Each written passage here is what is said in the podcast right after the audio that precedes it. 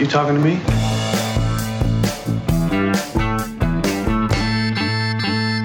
Back in the screening room, and this week, what do we find? We find killer videos and dirty jokes and teenagers in love and all sorts of things.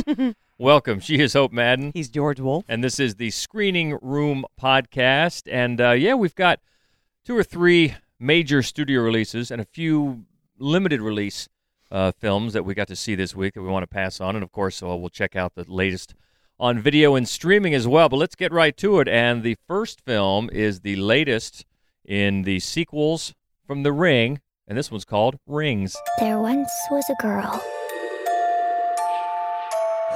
No one dare speak her name. Once you see her story, you have seven days to live. Because she does not forget. And she does not forgive. What do you offer? Films that don't pre-screen for critics is not. It's never a good thing. And uh, Rarely is it a good thing, Rarely. yes. And mid-February studio releases generally also bad. You know what else is bad, George? This movie? This movie. Let's just say, first of all, we are both big fans of the original The Ring. In fact, I think we both like it better than Ringu. which is very uncommon, The film that it especially came from. for us to prefer the um, English language remake of a foreign language film. Uh, and while Ringu is good, we both think The Ring is better. yeah, and it's one of the best examples of PG 13 horror. Yes. How it can be really scary and really creepy, Mhm. but still be PG 13. Still like it, still like it very much. Uh, the sequel was not very good. No, And then this one, oh boy, uh, starts digging in the depths, and it, it picks up. It, it it wants to do a lot of the things the original Rings did. There's a mystery you got to find out. Yeah. You know what's going on, but it uses college students basically, and it gets into a, the the video is is seen by college students and then gets shared, and it becomes part of a strange project by a college professor played by Johnny Galecki. And but it, the main focus is this one uh, college student and then his girlfriend who is not in college but comes up to uh, to visit him because he goes kind of goes missing you know is doesn't get in touch with her. And let's just say right off the top the the actor and actress that they get to play this couple are they're so bad it's Matilda Lutz and Alex Roe are their names, uh, but they may as well just be two pieces of toast. Oh, they're just so bad. Uh, Alex Roe, I saw in The Fifth Wave, Right. which was very bad, and he was bad in that. Mhm. Uh, he got another movie, and then I guess I, w- we're not familiar with this girl, but she's from Italy and has done a lot of Italian cinema. Is Mhm, that right? mhm. Maybe she's good in Italian cinema. She's not good here. They're not good. Nothing much is good. No, Uh, the only thing good is they use the original Ring video. Of course, you, you pretty much have to. you're right. But then they go one better and discover, oh, another video. There's Take a video ano- inside the video. Well, here's the thing. videos. And here's if you're asking yourself, it is 2017. How many VHS tapes are still out on the market? Well, uh, not not surprising. You know, Samara goes viral. That's really the point of the film. But you know, it's interesting that they do so little with that. I mean, it's with that concept. I mean, it it it really just goes back to the same old Scooby Doo. What's happening with Samara? but not kind of nearly mystery. as oh my God, well no. as the first one no, did. not at all. It's it it's so obvious. Everything just moves along so quickly. Oh, how convenient was that? Oh, look, she found the answer to that question. Oh, look here, and she has visions. How how convenient that she has visions Yeah. uh, when nobody else did. Uh, so it, there's a lot to dislike here. It's one of those where not too long into the movie, my head is in my hands, and Yeah. when my head is in my hands, Yeah. I should judge films not on a star scale, on a head in hand scale. this one gets gets a lot of head in hands, where you're looking around and just shaking your head like, wow, you know. And then along the line, Vincent D'Onofrio shows up to to actually Act? show you that there's an actor here. I know. and it's a That shi- almost makes it worse. Because if you weren't positive that your leads had no talent, oh look, this is what talent looks like. Yeah, they were they were bad, and it just yeah it gets rushed along with this like you said this Scooby Doo mystery. It wants like I said it wants to do the same thing the first one did was set you up with this. We got to get to the bottom of this mm-hmm. this video, this mm-hmm. new video, convenient, and so but it just moves along so badly. And you got the the jump scares with the burst of music Yeah. cheap. I- It's it's it's not Well, good, is what no, we're trying and to plus- say. uh, you know, you have figured out what she's about to say in explanation about three scenes before she says it. I just kept thinking, we, why are you just narrating what we just watched happen? Well, you know, it reminded me of what we talked about last week: a dog's purpose. They they should have had the dog to just come along and say what you've just seen. Thank you. Uh, exactly the same way. Yeah, we we get it. Thanks. Um, it's it's not good. You know, I guess they're going to try to get some, you know, just something. For I, I'm really not surprised. This this would be a movie that I would say, why didn't that go straight to video? Really, Yeah. but they're just probably trying to get some some curiosity uh, in the first week out because Mhm. it's, I'm sure it's going to get. I haven't I haven't seen any other reviews of it at all because, as you said, it didn't It screen didn't for screen. anybody. Mm-mm. I would be shocked if they're not really really bad. Oh, they will be. Uh, and so it's just going to try to get some quick, some quick weekend, and then it's going to, it's going to sink into obscurity. And again, it's too bad because we love the first one, as we said, and then th- this this Mm. third one, does it totally ignore the second one? Yeah, it does. The only thing it has in common with the second one is that Samara's birth mother's name is still Evelyn. That's it. That's the only thing that it. but That's they the only thing. changed the backstory. Completely. Yes. Wow, that's Yeah. And then it has a little bit of a the the twist, a little bit of a twist ending is kind of interesting. I'm like, okay, maybe. But, But- even that, it, this I love this when somebody has the answer that you're looking for and leaves you a message saying, "Why aren't you picking up the phone? I'm coming to where you are." Just tell him. Do you know how much trouble you'd have saved if you just if you Johnny Galecki just tell him? there's a lot of those leaps in logic. There Mhm. really are. That they just just steamroll right over.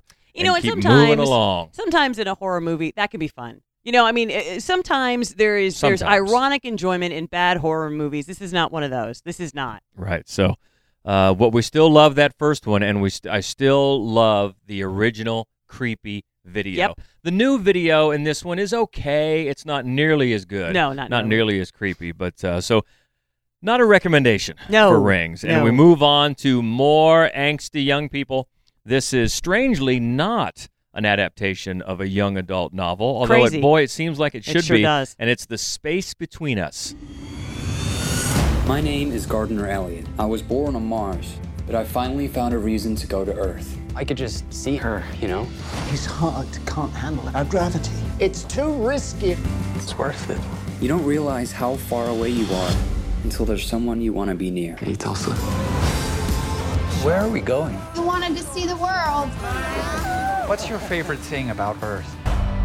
You are Gardner. And this raises the question in space, can they hear you yawn? Asa Butterfield Yeah, stars, right? yeah. And I, I always wanted to do well. Hugo. Loved Hugo. Yes, but he's made a lot of bad films since then. Ender's Game, Miss Peregrine's Home for Peculiar Children, which I thought was really disappointing. Yeah. And now this. Mm. Um, and so he is the first child born on Mars, though it's an accident. Um, and uh, and so he's lonesome up there, George. I bet he's angsty too. He's a bit angsty. He is. He's a bit angsty. But, you know, eh, who knows what happens when you're born on Mars with that crazy gravity? Maybe your bone density's off. Maybe your heart's too big. Maybe you have the biggest, bluest, whitest, most innocent eyes, which you can actually use to, to your advantage in a film like this. Nonetheless, I bet there's going to be dramatic tension. You know what this sounds like? We we we might as well just start telling people to get off our lawn. That's what it sounds like. They're just we don't want to see these young people, these young whippersnappers, but that's really not it because when movies with young people are done well and they can be Oh, they can well, be. but they don't have to cater to the worst instincts of the audience, wallowing in the drama or and and movies like this just it's they're so superficial. And I think they condescend to their audience a lot of the time. I, I, I agree, and um, uh, this is one of those where you just, it just, uh, it saddens me so much that the whole point of basically every romantic film aimed at adolescents is, I'm special, and somebody is going to recognize that, Right. and it just makes me sad. There's got to be some other thought in the head of your intended audience besides, Exactly. I don't want to tell you I'm special, but you need to make me realize I'm special. Come on. Um, you know, and and uh, so Asa Butterfield from Mars uh, video chats with uh, a, high school girl named Tulsa, who's played by, by Britt Robertson. Speaking of a dog's purpose, Mhm. um, and you know she's also angsty and she's bitter because she's a foster kid, and uh, and then he uh, he ghosts her. Oh, ghosting. because he has to have a bunch of surgeries and then he has to travel from Mars to Earth. And uh and you know I mean there are moments there are charming moments. Asa Butterfield really he he does a nice job of being that fish out of water. I'm excited to be on Earth. Nobody understands why I'm so weird. He does that fairly well. But but the the two leads have zero chemistry Mm. and so none of the romance feels authentic at all, Yeah. which means that none of the drama feels relevant, which means that the payoff feels unearned. Uh, it's it's you know it's a it's a weeper that doesn't make you weep. It's uh, it's just flat. hmm Yeah, yeah, and it, again, it's it's it was really a surprise to me because this has all the earmarks of one of those YA novels. But in fact, it was written directly for the screen by Allan Loeb. Do you know who that is, George? I don't. he wrote that god awful train wreck Collateral Beauty. so he's he's quickly becoming one of the uh, uh, writers whose screen adaptations I don't care to see. So that's two strikes so far this week Rings and The Space Between Us. We'll try for Robert De Niro, his latest, as a down on his luck, somewhat comic called The Comedian. Here he is, my famous brother, Jackie Burke. How are the kids? Kid. We have one kid. Got a possible gig. What do I have to do? Jill's birthday party? Do you want a job or you want to be an ass? Do I have to choose? What a schmuck. My dad used to love your TV show. We've watched every episode. Always nice to meet a fan. Well, we just had the one TV. Ooh. Isn't it adorable when celebrities bring their hookers to the club? Jackie Burke's in the crowd. You're viral again. Over 3 million views in eight hours, and it is still climbing. You are on Kimmel, you're on Fallon. Ladies and gentlemen, Jackie Burke. De Niro is Jackie Burke, down on his luck only because he hasn't been getting the gigs uh, lately that he that he thinks he is worth. He had a big score back in the day. He was the star of a sitcom that hit big for a few years. He's got a catchphrase, Arlene, that everybody wants him to say all the well, time. Well, that's hilarious. Yeah. Uh, that's the thing. He's he's a comedian, and everywhere he goes, he's cajoled into getting up and getting on the mic and saying a few things, and it's not that funny. But yet everybody tells him it is. Uh, and then he's an older comic that we talked about going viral earlier. mhm. He goes viral because a heckler gets a little aggressive, and he ends up punching him in the face. And of course, everybody videos it, so it winds up online. And next thing you know, he's oh he's hot again because he's he's viral, but he has to s- spend 30 days in jail and then do some community service. And doing his community service, he meets up with Harmony, played by Leslie Mann, who's really good. in the Actually, the whole cast is good in this movie. That's really the best reason to see it. And then after that, it's just a series of situations in search of a greater need for those situations. Uh, they go to a comedy club, they go out to dinner, and then he needs a date for his niece's wedding, so she comes along to that. And we meet his brother Danny DeVito and, and his brother's wife Patti LuPone. You know, people that you and and then um, Leslie Mann's father Harvey Keitel. People, oh, okay, I want to see these people. I like these people. They're all good. You have a score of cameos from big comics. You know, Cloris Leachman does a very funny cameo. You got Billy Crystal strolling through, Jimmy J.J. Walker, Charles Grodin. These people. So it's full of that, you know, comic lifestyle, and it's got some comics that helped write it, comics that, that were quote comedy consultants. So you just keep feeling, why isn't isn't it funnier? Mm-hmm. It's directed by Taylor Hackford, who, you know, it's been a while since he's had something, at least a hit. Um, and he does uh, his the best thing he does about this movie is he keeps the actors engaged enough to deliver solid performances. Uh, other than that, uh, again, there's no real cohesion in the situations, and they just kind of go from from bad to worse. He ends up at this old folks' home, and he does a parody song to Making Whoopee called Making Poopy, and it goes Oh, viral. sad. You're like, oh, really? Is that where we are? And um, yeah, it was very disappointing. I, I wouldn't call it. I really don't think they were going setting out to make a straight comedy. It's Sure. more of a character study. Sure. But when your character is a legendary comic, you know, you need him to be funnier than this, especially when he's on stage doing his act, Mhm. and everybody tells him how funny it is. Uh, there is a moment. There's a line in the in the movie where one of the comics says, "You know, it's it's not enough to be funny anymore." Okay, now that's an opening that you could have explored. Sure. But they just kind of leave it there, and are and are you know um, they're fine with going on to the next situation, Right. And we'll just keep it moving. So it's really a case where, like I said, everybody's everybody's good, especially Leslie Mann. She she She's really, always good. She is. I mean, everybody is good, but she was really impressive in this movie.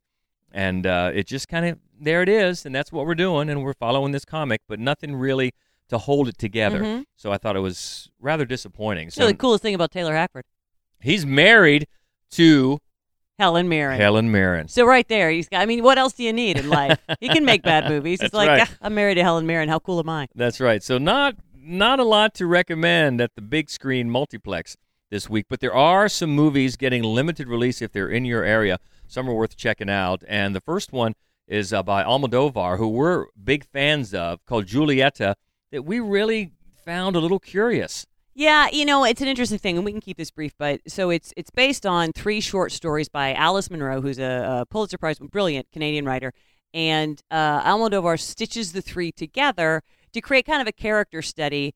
Uh, unfortunately, weirdly, the direction itself openly um, pays tribute to Hitchcock. Very much Stranger on a Train, for example. Mhm. But and and the score and the the framing and the pacing, it all screams Hitchcock. So you're expecting a thriller and you're expecting a mystery. The truth be told, it's none of those things, not at all. And so it's it's a head scratcher. You spend the whole time sort of being led to believe something's going to happen, and it winds up just feeling like a daytime soap opera. Yeah, it does. Uh, it, it almost it takes those left turns where okay, it's homaging those novellas. Yeah. uh, and it's gone off into another direction here, and it does. It just doesn't feel together, and in in many ways, some of the some of the plot points take just sudden. Oh, wh- why why did that just happen? And it, it didn't hang together for me either. Which is I, I was wondering as I was watching it if if we were feeling the same about Right. it because I know a lot of people have liked it. Mhm. Uh, I've- seen a lot of people and talked to a lot of people that did, did enjoy it, and because we're fans of the director.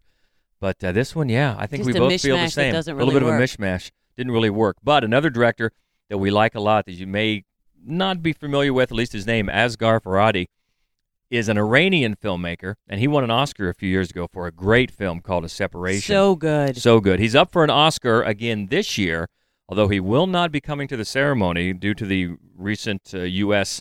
immigration directives. He said even if they were to work something out, uh, he's he's not coming, and that's unfortunate because the new movie is called The Salesman, and it's very very good. Not not right up there with The Separation, but it is good. It is. and it's uh, he wrote it and directed it, and it's a story of an Italian, um, not Italian, an Iranian couple, uh, and he, he- they are starring in a local community theater presentation of Death of a Salesman. Mhm. And I've heard or read in interviews that Farhadi says that's very common in Iran. That that that play is very well known and done often. So they're they're starring in that play, and at the same time they have to rent a new apartment, and they rent a new apartment from one of the co-stars in their play, and then an incident involving the previous tenant of their apartment is troublesome and traumatic, and it kind of sort of drives a wedge of guilt and anger between the husband and the wife. And at the same time, he constructs a nice parallel between the themes of the play, Death of a Salesman,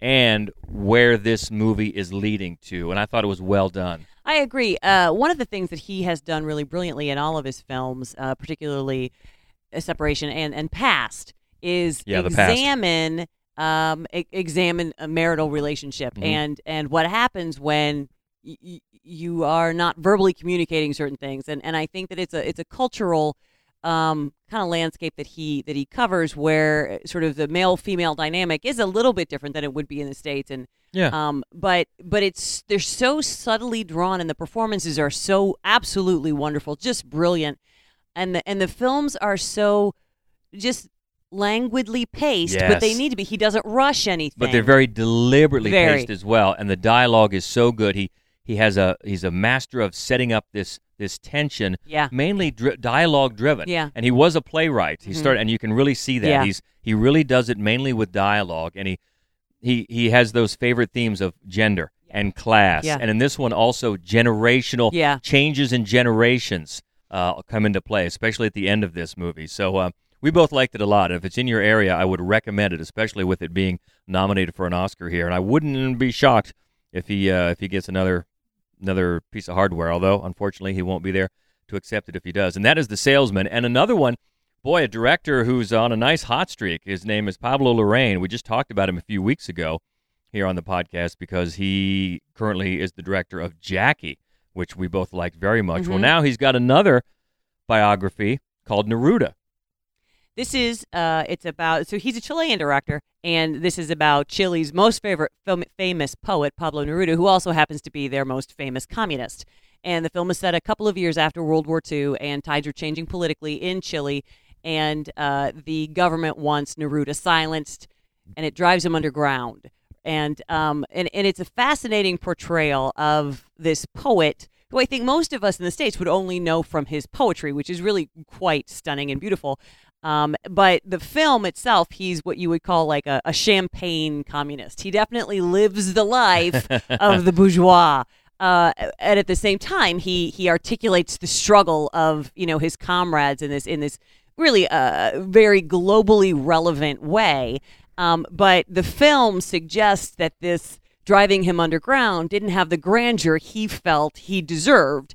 So in the film, he it's hard to tell exactly whether this inspector exists or whether he's a figment of Neruda's imagination. But either way, the he's played by Gael Garcia Bernal, who's always wonderful. And um, the scene, he totally steals this film because his character is such a bumbling doofus, but he definitely he definitely thinks he is not. He thinks he's the master of each situation, and he narrates his own scenes via voiceover in a way that uh, calls to mind sort of hard-boiled detective noir, and it's um, it's a really unusual uh, take. Although he took such an unusual take with Jackie Yeah, as well, yeah. and it's fascinating. I cannot say it always works, but I think uh, it's a great attempt because it's this literary figure that he's covering, and so he takes this sort of experimental literary approach, but at the same time, it's not so lofty that it isn't enjoyable. So instead of making it sort of poetry in motion, it's this weird pulpy detective novel that you're and it's also often really stunningly filmed Interesting. So definitely better choices in limited release uh, this week, if any of those are in your area. And on DVD and Blu-ray streaming this week, kind of a mixed bag. The first one is Masterminds, and um, boy, it was here and gone at the theater. It's a comedy. it's about. It's based on a incredibly speaking of bumbling, real life event of a robbery of an armored car.